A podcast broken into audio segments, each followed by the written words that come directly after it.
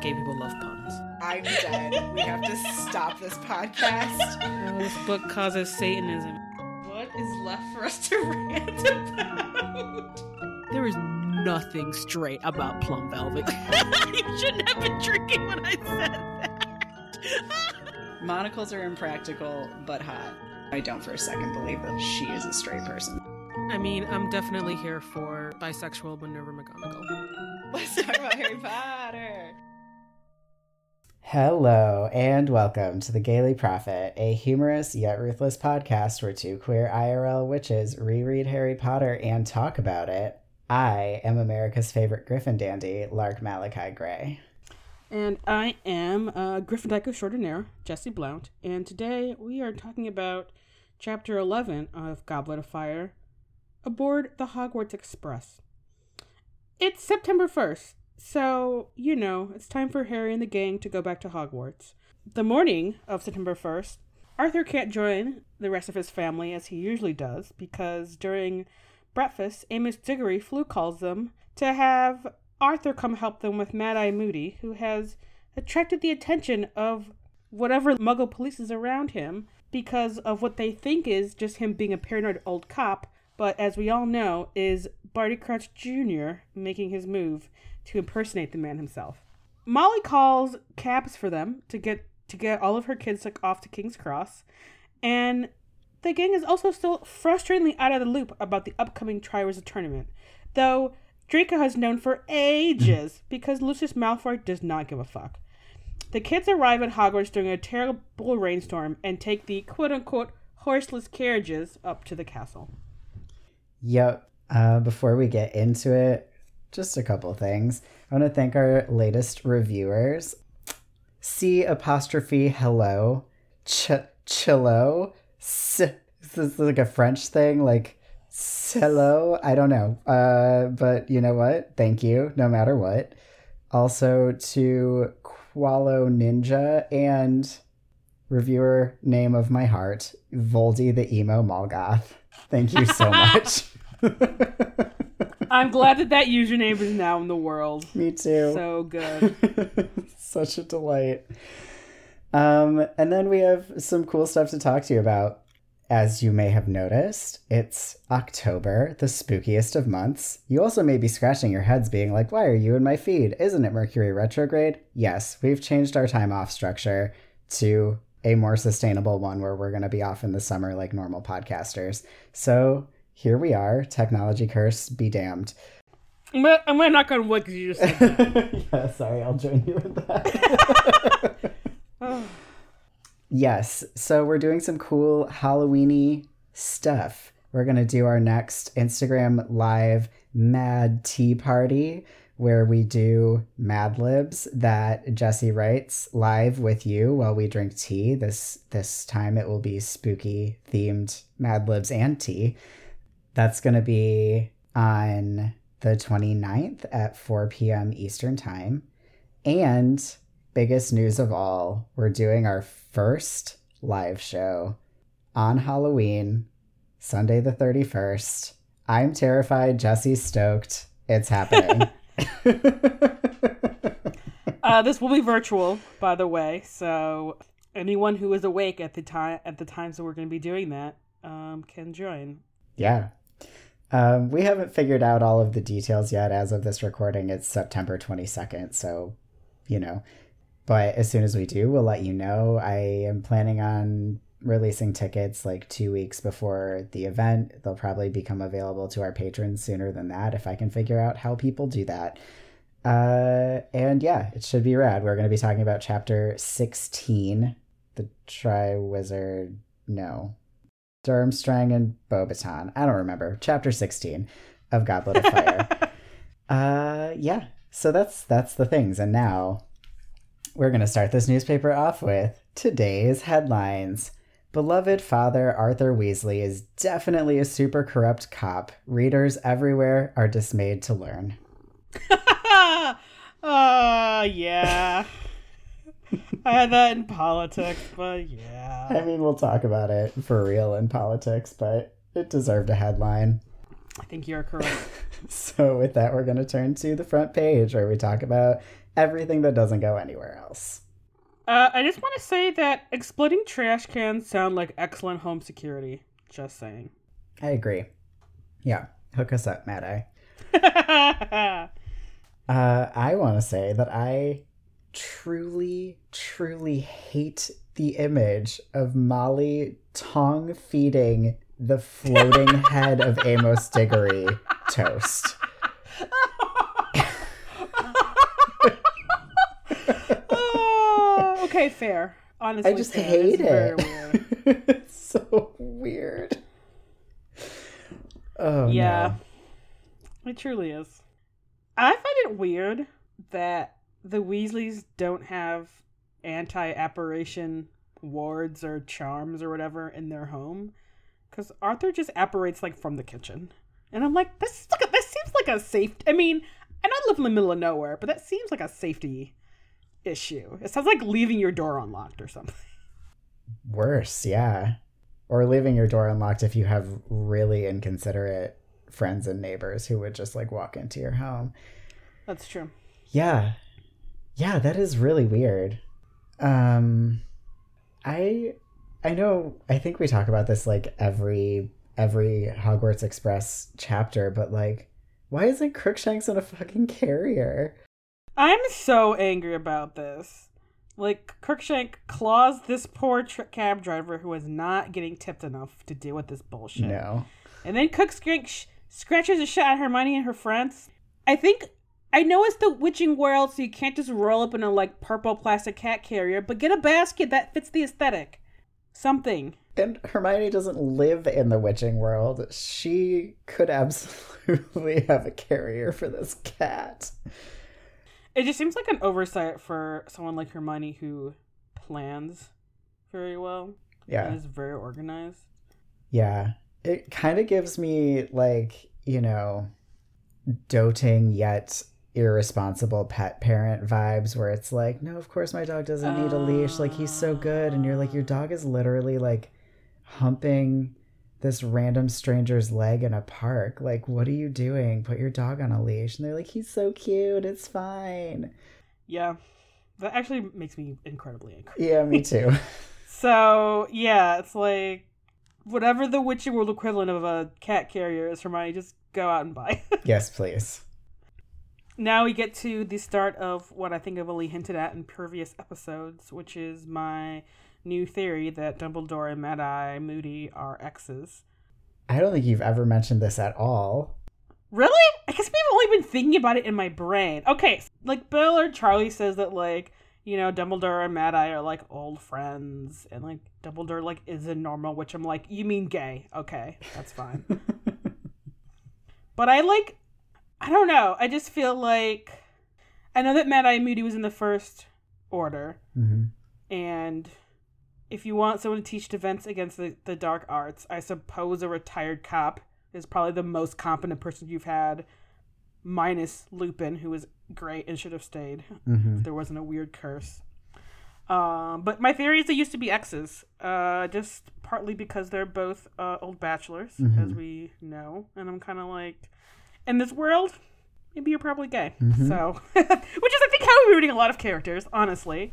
So, this is this is what I'm throwing out there. Yeah, we do see them consistently sitting together on the Wiz and Wizengamot panel too when we get flashbacks. Like they're always like whispering to each other during the trials and stuff. And like, you know, I as much as I definitely feel bad about this, I mean, people in uniform can be hot. I don't know. Yeah. I guess I'm really trying to justify. There, like I don't need necessarily need to justify just to be like, yeah, they're just exes. Yeah, I mean in this case Mad Eye wasn't just working as a FBI agent, he also was like part of the resistance. So that does complicate things a bit. Yeah. Um, but I like this. And also, it makes it like even worse that Dumbledore can't tell that it's a fucking imposter for this entire year.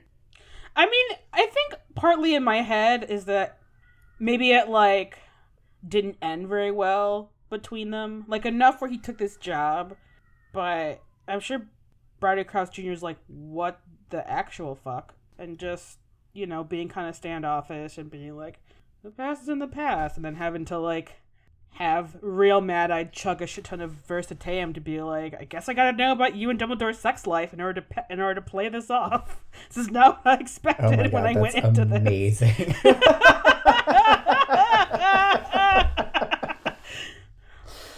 oh gosh, yeah, great. That's all. Um, we get some foreshadowing, like good foreshadowing in this chapter, specifically about Malfoy's dad knowing Karkaroff and Yep. uh, Hermione learning the summoning charm. I did I did notice that. I think maybe for the first time. I'm like, oh, not that that's gonna be important later. Yeah, that actually was pretty good. Yeah. I really just hope these poor taxi cab drivers were tipped well. Because, I mean, one thing, even if you're going anywhere and you're like, is that an owl? Why do you have an owl in a cage? What's happening? Yeah. Also, you guys just have all these fucking just. I'm imagining all, all their trunks are like steamer trunks. I'm like, it's a lot of steamer trunks. And not just like a regular piece of luggage between all of them. Right. Yeah. You know, they either got tipped really well because Molly was just like, here's all the leftover money that Arthur brought home from the Quidditch World Cup, or they got tipped super poorly because Molly doesn't know about tipping. And so they like gave her the change and she was like, okay, thanks, bye.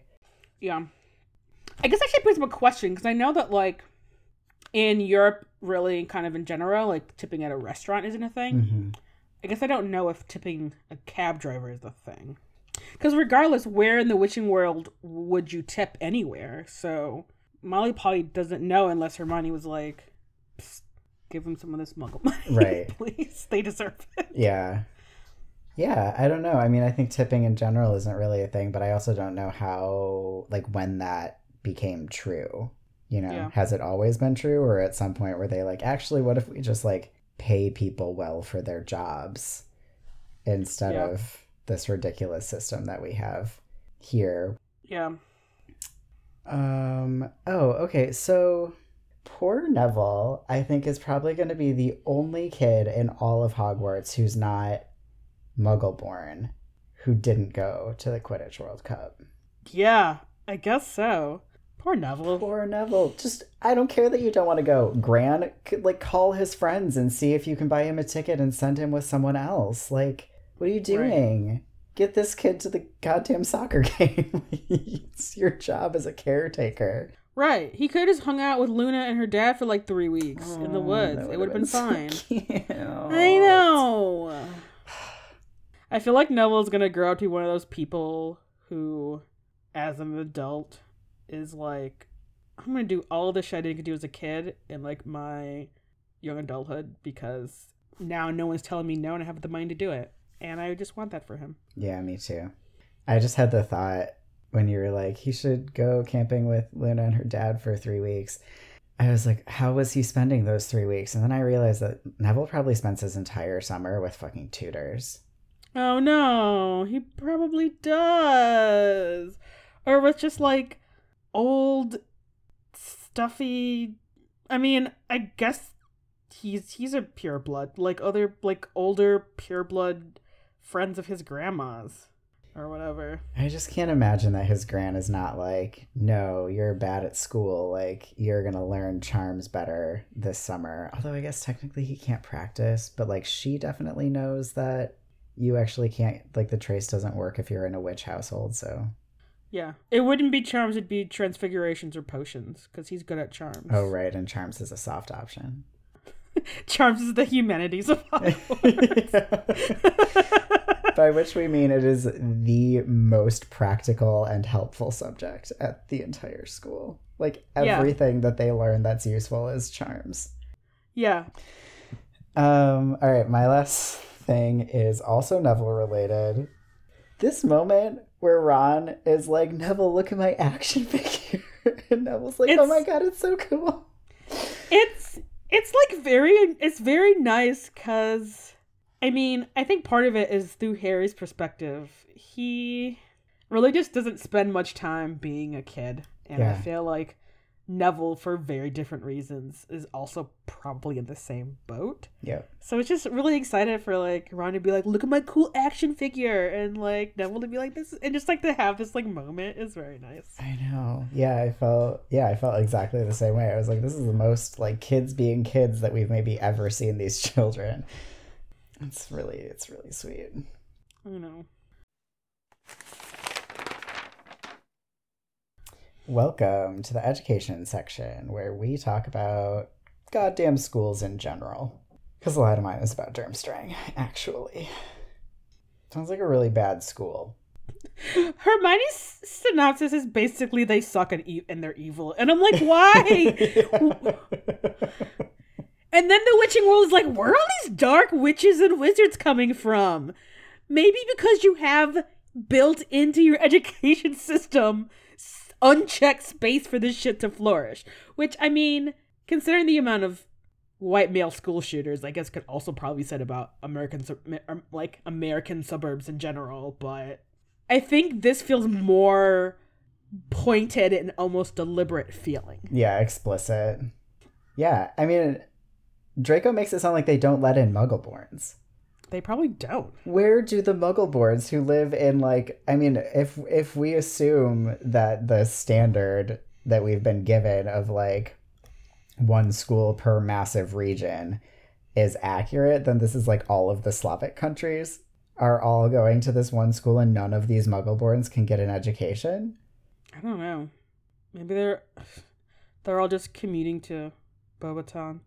Maybe. Because none of them were at Hogwarts, so Definitely not. Yeah, and it made me be like, why is Hogwarts in cooperation with Durmstrang? Like, why are they the third school? They really couldn't pick a better third school that wasn't dedicated to teaching children the dark arts and keeping Muggleborns out. yeah. And and I mean maybe there's like smaller regional schools that aren't like these like giant Ivy League s elite institutions. Even though even if on the surface Hogwarts seems like it's supposed to be a little more egalitarian, but the fact that it's only kids from the UK, and then right, you have one giant magic school that doesn't take Muggleborns at all, and then you have Beauxbaton, which you don't even know enough about their policies to make any kind of assumption about what's going on. Which maybe that just means that the problem of Muggleborns in Europe is a much bigger issue, just even outside of the UK, where you have like someone like Voldemort and the Death Eaters and Slytherin House and fucked up bigoted pure blood culture, but it it seems to be a much more insidious problem than if right you have one of the the largest schools in Europe is like we don't even take a third of the magical population. Right. Like what? I know. Yeah. what do you have here? Um, so Hermione is of course giving us exposition from a book that she read, and then also Hogwarts of History, which I'm still desperate to read. I'm not gonna lie. But she mentions that Durmstrang and Beauxbatons and Hogwarts are all part of a rivalry together, which is why they're like unplottable and you like keeping their magical secrets, which lol. and I just kind of get the feeling that and part of this is poor writing where Harry and Ron are both like, What the fuck are you talking about? But if we use that evidence, like the canonical evidence, that even if you grow up, say, in a witching house like Ron has, and you're like, the fuck are these other schools? That Hogwarts is definitely not a part of that rivalry. like Beauxbatons and Durmstrang are in their own rivalry, and they're like, "Oh, Hogwarts," pff, you know. Yeah. Yeah, totally. I had this I also had that point but my I was just sort of like you are you're a school. Like what are you doing? And also I wanted to know with the unplottable thing, if they're all unplottable, how did how did Beauxbatons and Durmstrang get to Hogwarts? They just they just like they like dropped a pin or something that worked for like 24 hours I mean, I guess so. because, like, if they've done this Triwizard tournament, presumably the other two schools have hosted. And so, like, people from Hogwarts have gone to those other schools in the past, and yet they still don't know where they are. That is true. I also in general, which could also just be shoddy writing. Don't think Hogwarts is very well hidden because Hogsmeade. You go to Hogsmeade and you and any given weekend you mm. see a bunch of kids wearing Hogwarts scarves and you're like there's a giant ruinous castle like a half a mile away from Hogsmeade. I wonder if that could be Hogwarts. Right. Yeah, it's bizarre. The like no one knows where Durmstrang is. Even just from context clues. Like even if you have if they went there for the Triwizard tournament in some way where they didn't know where they were going and they just turn up there, it's like, well, you're gonna see the scenery, like you're gonna get you're gonna interact with these other students. Like definitely you're gonna figure out where you are. Right, if you show up at Durmstrang and like whatever their version of Filch is is speaking Russian, you're like, okay, I could be in Russia, which is huge, or Yeah. the Ukraine, which Ruska colonized for a while, or whatever. But I think if they have fur cloaks in their uniform, it's probably Russia. Is what I would guess. Because I mean, I don't think I mean Poland and like the Ukraine get cold, but I don't think they get. You need a fur cloak every day cold. Yeah, I don't know. Though I guess he said, doesn't Krum say that like the the the Durmstrang castle is like much colder than at Hogwarts? Yes. Just magic up some fucking insulation, you guys. Right? Again, what is the point of being magic? I know. Um Do you have anything else here? Kind of attached to my other point is the idea of like ho- the Hogwarts education being somehow competitive up against Beauxbaton, or I guess maybe for Durmstrang, since I guess I don't know. It's like at Hogwarts they're not teaching kids how to use dark magic, but they're allowing Slytherin House to flourish. Where I feel like those kids know dark magic anyway, Right. No one's doing anything constructive about it, so. Sorry, I'm not I'm not sure that I followed. I guess I'm just thinking that if the other schools are in a rivalry, then there's. I guess I guess though, if it comes down to the fact that only Hogwarts and Beauxbaton take Muggle students, I guess I, I guess I don't know what about Hogwarts would make a Muggle-born kid in like Belgium or the Czech Republic pick like Hogwarts over like Beauxbaton. Right, right, right. I mean there's there's nothing to imply that this isn't just regional populations at these schools. It's like you can't just say that there's a competition and then never give any evidence, you know? Yeah. It's not like Harry, as a half blood witch, clearly with normal powers, whatever, he didn't get multiple school acceptance letters and have to choose Yeah. between them. Yeah. Like Malfoy's parents were like, maybe Durmstrang because like they know the headmaster. Mm-hmm. I just think it's not true that they're in competition, or if they are, it's like not that kind of competition, but I don't know what kind it is because it's not like they're like our students get into like better colleges because there are no colleges. Yeah. Huh. Is this more shoddy writing? Yes, Okay. I think that's what it is. glad we could, glad, we could, glad we could solve that one. Um, all right, my last education point is that it is pouring rain and that it's not safe for these children to go in the boat with a woman who cannot do magic.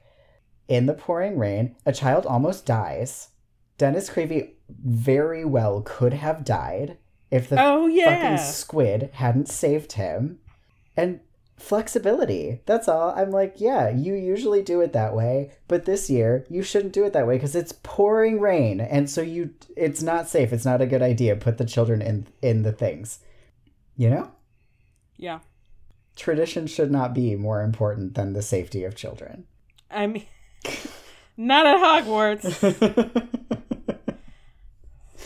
Has Hogwarts, Hogwarts ever considered the safety of children over literally anything? uh, they haven't. Which, at the very least, do the other schools care about their students' safety more than Hogwarts? because Maybe that's the competition they're in. Is like least student deaths per year.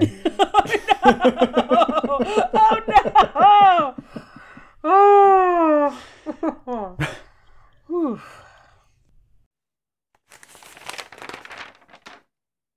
Welcome to the politics section where we talk about things that are fucked up.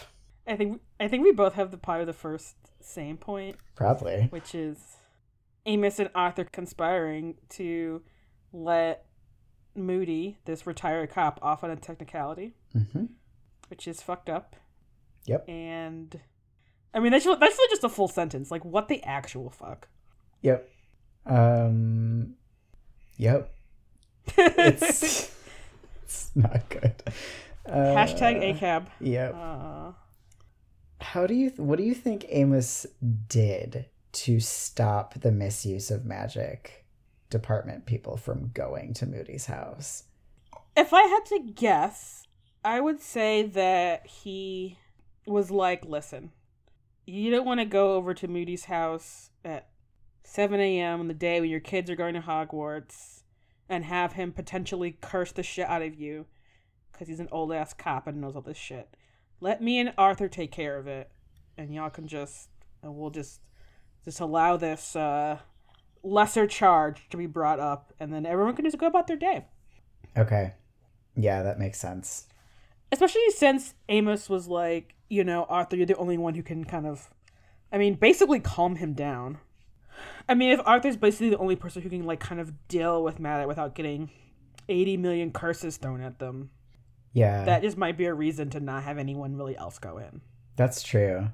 You know that that brings up a good point that I hadn't thought about before, which is like it's super unethical for Amos and Arthur to do this like, you know, thin blue line like, you know, we're not going to let him get in trouble thing, but also I think it would be super unjust for this old man with severe PTSD to get in serious trouble for having PTSD symptoms.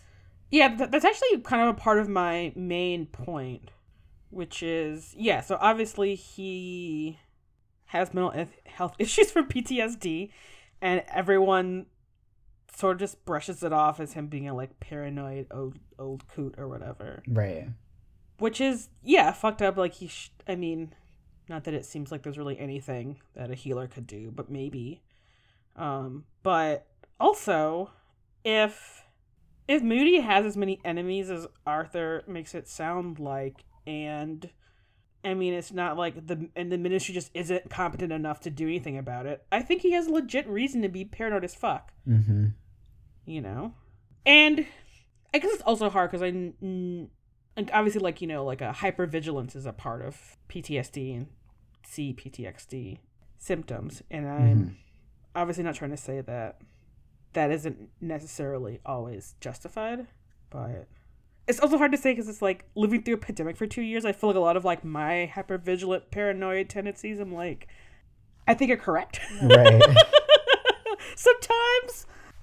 So I guess I just feel very complicated about everyone just sort of brushing him off. Where I'm like, right, a he's mentally ill, and b I think he might have legit reasons to be concerned about his own personal safety, especially since he like lives alone. It sounds like, and it's not like the ministry has probably would even maybe even deal with anyone trying to like they're they're like oh no one attacked him whatever and it's like yeah they fucking did you guys just didn't look deep enough into it to make sure right. i mean obviously what you know bc junior is doing is way outside of what anyone would have imagined Right. clearly but Yeah, he basically needs to be in like witness protection or something like that, which makes it confusing about why he doesn't have like all the charms on his residence that everyone has in book 7.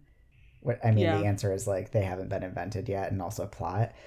yeah haven't been invented yet by the author clearly uh but yeah i mean he you're right like he has every reason to be paranoid both on a practical level and on a mental illness level and this is a situation that should be a you know community response team uh intervention as opposed to like cops of any variety it would be Yeah. cool if it wasn't like, let's get him off on a lesser charge, but instead, like, hey, folks, like, actually, people who care about this person are going to go check in on his well being. as opposed to like we're conspiring to like get him off, you know? Yeah. And then they're like, "You're totally fine to go teach them like a bunch of kids." Right.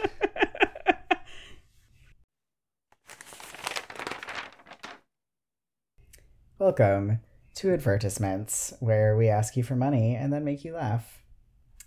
Do you love Halloween? Do you love animals? If you answered yes to both questions, then we have good news for you.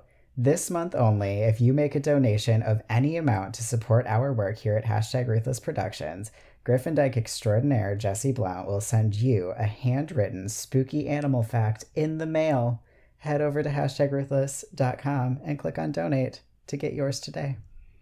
You know you love getting mail. Next up, from renowned historian and author Bathilda Bagshot comes the latest edition of Hogwarts A History, now updated to include the murder of Professor Quirrell, the opening of the Chamber of Secrets, and attacks by Sirius Black.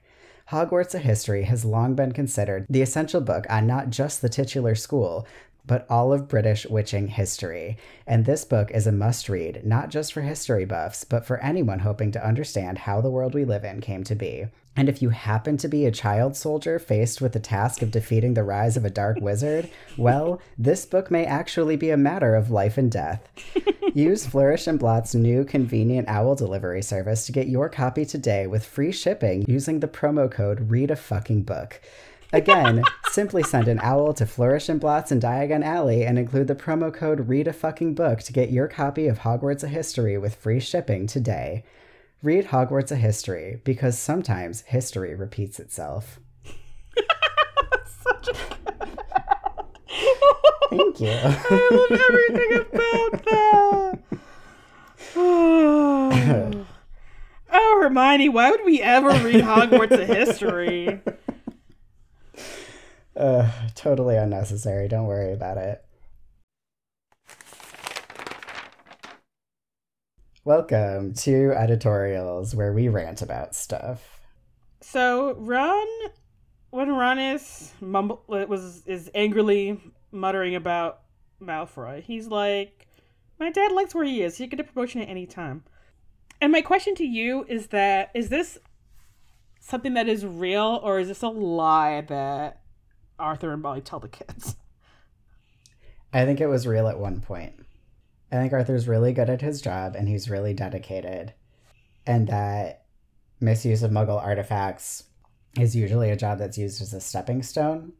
And so he probably got offered a promotion a couple of times and, you know, probably to like improper use of magic or something like that because he is he's really he does really good magic he's very good at problem solving and using spells for things um and is like personable in a way that I deeply question about everyone else we've met who seems to work in the ministry. Yeah, totally. And is clearly respected by people from other departments who probably think his department is bullshit. But I think that you turn down the promotion enough times and people are like, mm, what's up with you, muggle lover? Like, that's weird. And so at this point, he's probably not getting offered a promotion because people think that he's like a weirdo for not having accepted it in the first place. Yeah. Okay, that that makes sense to me. He probably could still get another job though, honestly, because he is friends with so many people. Like if he wanted to change departments, I imagine that he would probably be able to find one where they would take him. Yeah. I mean, I guess I mean, I suppose it is a good trade-off if he's in this department because of his interest in Muggle items and his compassion for the way Muggles are treated, and also because if he can work a steady like nine to five, that's pretty great to or whatever his hours are to like be with his family, his ginormous family. Right. It sucks that he can't get a raise though. Yeah. Because it seems like he's he he's working eight hours a day. He's very good at his job. Just because you don't think that his department is valuable, he's still doing something. I mean, give everyone a raise all the time, but like the, the, the idea of him being like maxed out on how much they're willing to pay someone who does his job after as many years as he's been there and like the amount of dedication that he's shown to the job is like absurd to me. Maybe there's just not enough funding for his department, but I'm sure the Aurors get whatever fucking magic carpets and whatever fucking invisibility cloaks, whatever they need. Yeah. also, I mean, within our capitalist system, I'm like, just make more money. But like, you're literally witches. Just duplicate the money until you have enough to give everyone money. Right. Like, their system, their economic system doesn't make any sense. Just make more money. Phys- just bloop, more money. Give it to Arthur. I mean, I guess if I knew more about what an economy based on precious metals is like, because yeah, I mean, for the U.S. economy, we're not in the gold standard. Just print fucking more money and give it to people. Like, like it doesn't fucking matter. Yeah. Like, half our money's just in the ether online anyway. That doesn't mean jack shit. But I guess I don't know if there's an actual, say, limitation on the amount of galleons and shit that the goblins are pressing or whatever. Like, it's just very. I mean, again, we just don't know much enough about their economic system, Yeah. which is frustrating to me. Very. The opposite of what Tolkien has done. yeah. Yep. Tolkien's like, here's a whole ass language, and I'm like, cool. Yeah. write write three more ladies into your series. Yeah. Listeners, we just guested on That's What I'm Talking About, the podcast. Uh, I don't know if the episode is out yet, but when it comes out, you should totally listen because we were very, very funny and it was a lot of fun. Um, okay. I want to know what in the world the difference between misuse of muggle artifacts and improper use of magic is. Hmm. Hmm. Does Harry get an improper use of magic citation when he blows up when he blows up Marge? It's like use of underage magic. Right, because Fudge just sweeps it under the rug. Um, I guess I'm assuming if you have a, a Muggle object like a trash can that you've modified magically in a way that Muggles could potentially see it or trigger it or be affected by it, it'd be misuse of Muggle artifact, and then I don't know any and then anything else is misuse of magic. Because like what what what were the charge what, what what was it? There were like there was the trash bins. And was it something else or was it just the trash cans themselves? Uh, it was just the trash cans, but Amos posited that he thought that probably Moody started cursing everything in sight. But yeah, I was really confused about why improper use of magic would be called for this because it seems like it is actually very clearly in Arthur's department. yeah well i guess if someone is cursing muggle that might not be misuse of muggle artifacts as much as another different law Right, but I guess that part was just a suspicion. Like that wasn't what the report was about. Was my understanding. I don't know. I might have read it wrong, but yeah i don't know Or maybe this is one of those things where, like, if they don't like you, they actually hit you with both charges because you used magic improperly to make the muggle artifact in the first place and you misused a muggle artifact. potentially that seems like a, a like a corrupt thing Yeah, a corrupt does. government like this would do Yeah, it does. so okay. Yeah, so per my ad, this moment where Ron is so shitty to Hermione, where she's like, everyone knows that who's read Hogwarts a history, and Ron goes, just you then. Fuck you, Ron Weasley. What? No. Ugh, no. I just wanted to like reach into the book and just smack him across the face. Uh-uh.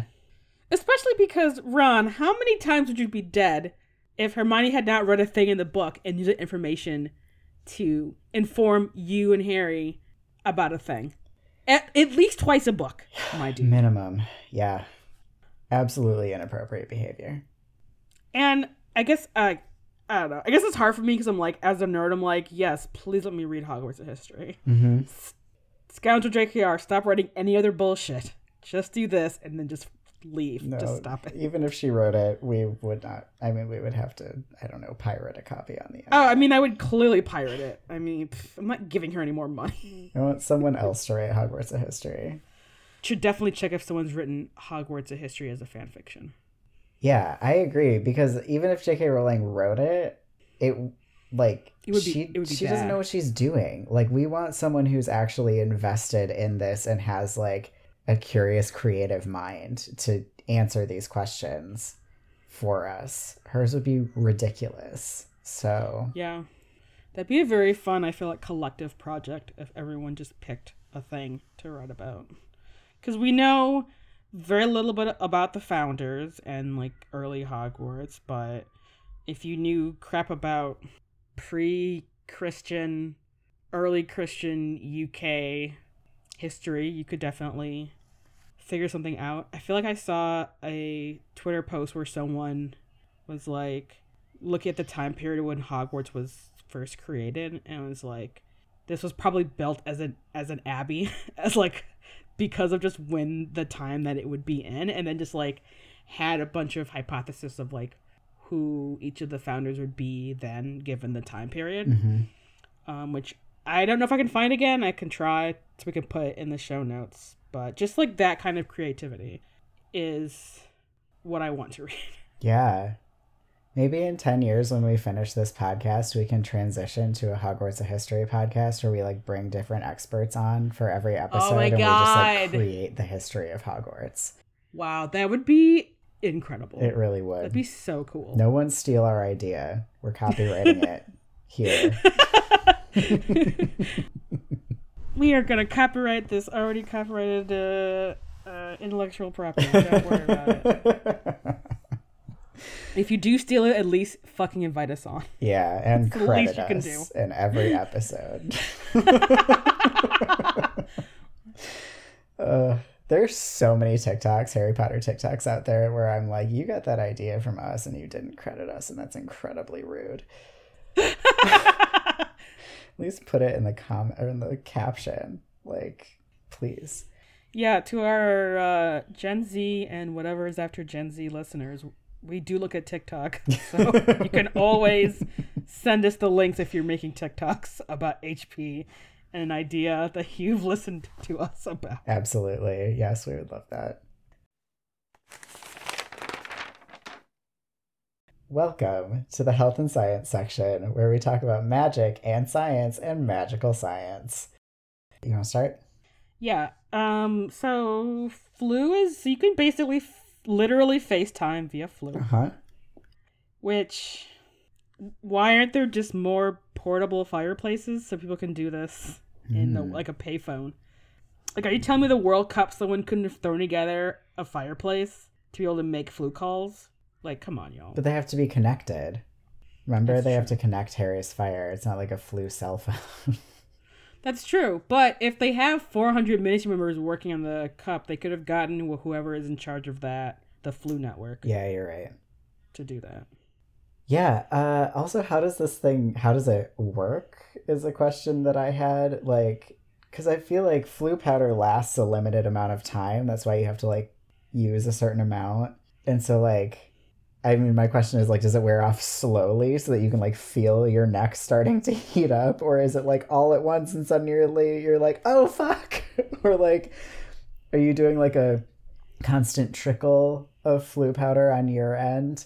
with like a shaker maybe like what what's happening He's, he's like, a, like a salt and pepper shaker full of Floo powder. yeah We we never see Harry actually make a Floo call, do we? yes we do in book five he sneaks into umbridge's office and talks to lupin But Lupin is making the call from the fireplace. Harry's not putting Har- his head in the yeah fire. he is I don't remember what that. I don't remember how that was described and how it was done.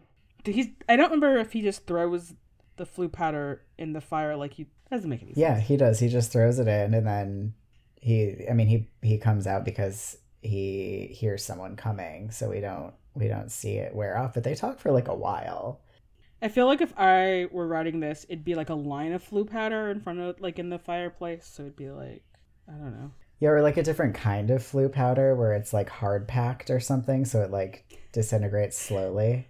It's like a charcoal briquette. Yeah, yeah, yeah, powder. exactly like that. Actually, that would make a lot of sense. Plus, you could pull Yeah. that out if you didn't use it all during your conversation. and You could put it out and use it again later. Yeah, or I guess less like a charcoal briquette and more maybe like a like an incense cone. I feel like those are actually kind of the same thing. That's true. I guess I don't know what holds together a commercial briquette thing, but I know that you can just use like natural resins to put together like a incense cone and that seems Right. more magical. yeah, that's definitely true. Um, yeah, so I wanted to talk about un- unplottable unplottableness. yeah. I also I'm yeah, let's talk about it. Uh My whole note is just the word unplottable, so actually I'm going to kick this to you. Um, I actually have to say that this felt a little bit like in Re- in Escape from Reality, where I'm like, okay, this is actually very cool magic, hmm which is right. You can't find it on a map. Like that's that seems pretty cool. You can't even put it on a map. Like that kind of level of no one knows where the fuck I am is something that I would love to have. Yeah.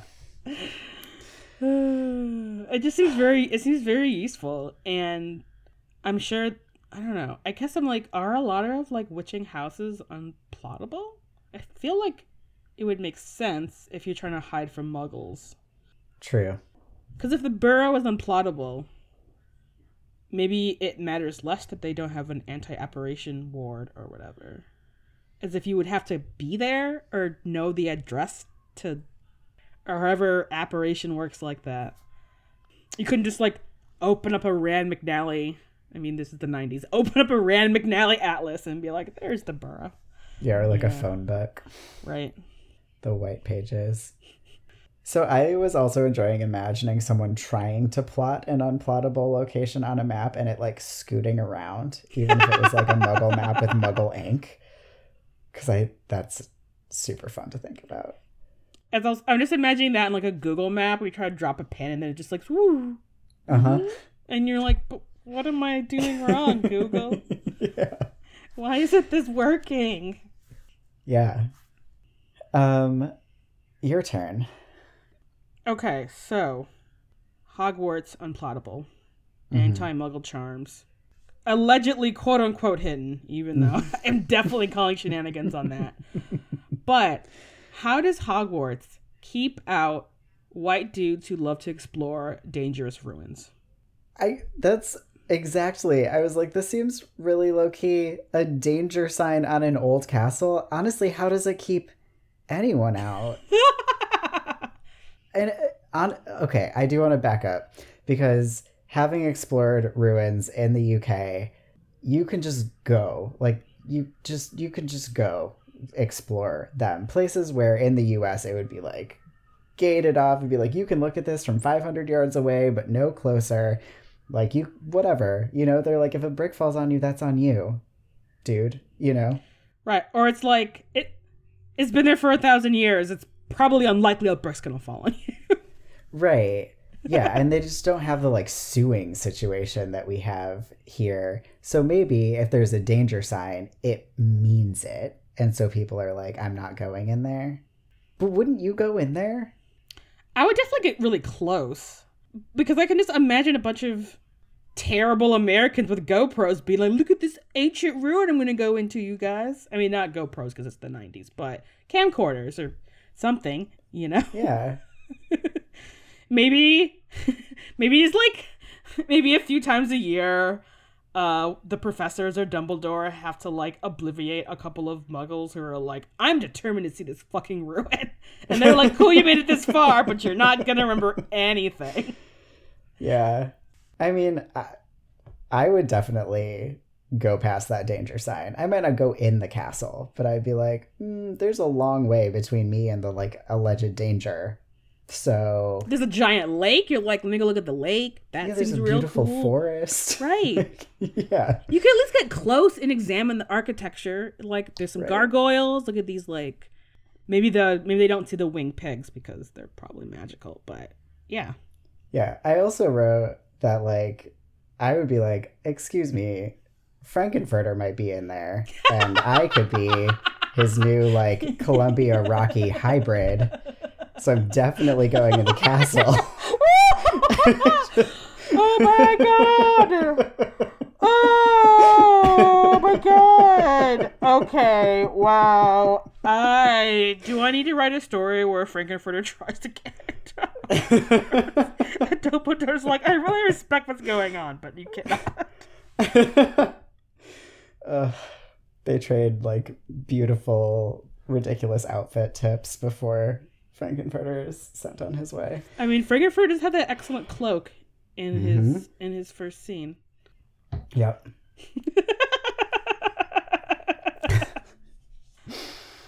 Uh, thank you for listening to this episode of The Gayly Prophet. This podcast and our other podcast, Escape from Reality, where we talk about the Simon Snow trilogy by Rainbow Rowell, are both creations of hashtag Ruthless Productions and are produced, mixed, and edited by me. If you want to support us in ways that we haven't already mentioned in this episode, you can rate and review this podcast on iTunes. Give us uh, five stars. And we read every single review and uh, love them dearly. Uh, you should also tell your friends about this podcast or any other podcast in hashtag ruthless so they too can enjoy uh, the hilarity and joy that is hashtag ruthless productions. um, you can Follow us on social media at The Gayly Prophet on both Instagram and Twitter. You can join our Patreon, patreon.com slash The Gayly Prophet, where, for instance, this month I will have my usual Halloween extravaganza post of all things scary movies, videos, activities of all different kinds of whatever your level is about scary, spooky media. I gotcha. And you can also go to our website where you can make a donation to get a spooky animal fact from me, or you could buy some of our merch at hashtag ruthless.com. Heck yes. Uh, if you want to follow me on the internet, I can be found on Instagram at Lark Malachi or on my website, which is larkmalachi.com, where you can get a tarot reading from me. You can find me on Instagram at Live from Detroit or on Twitter at Jesse underscore Detroit. Our show art is by Theo Julien Forrester, the music, and our theme song is by Kevin MacLeod. And until next time.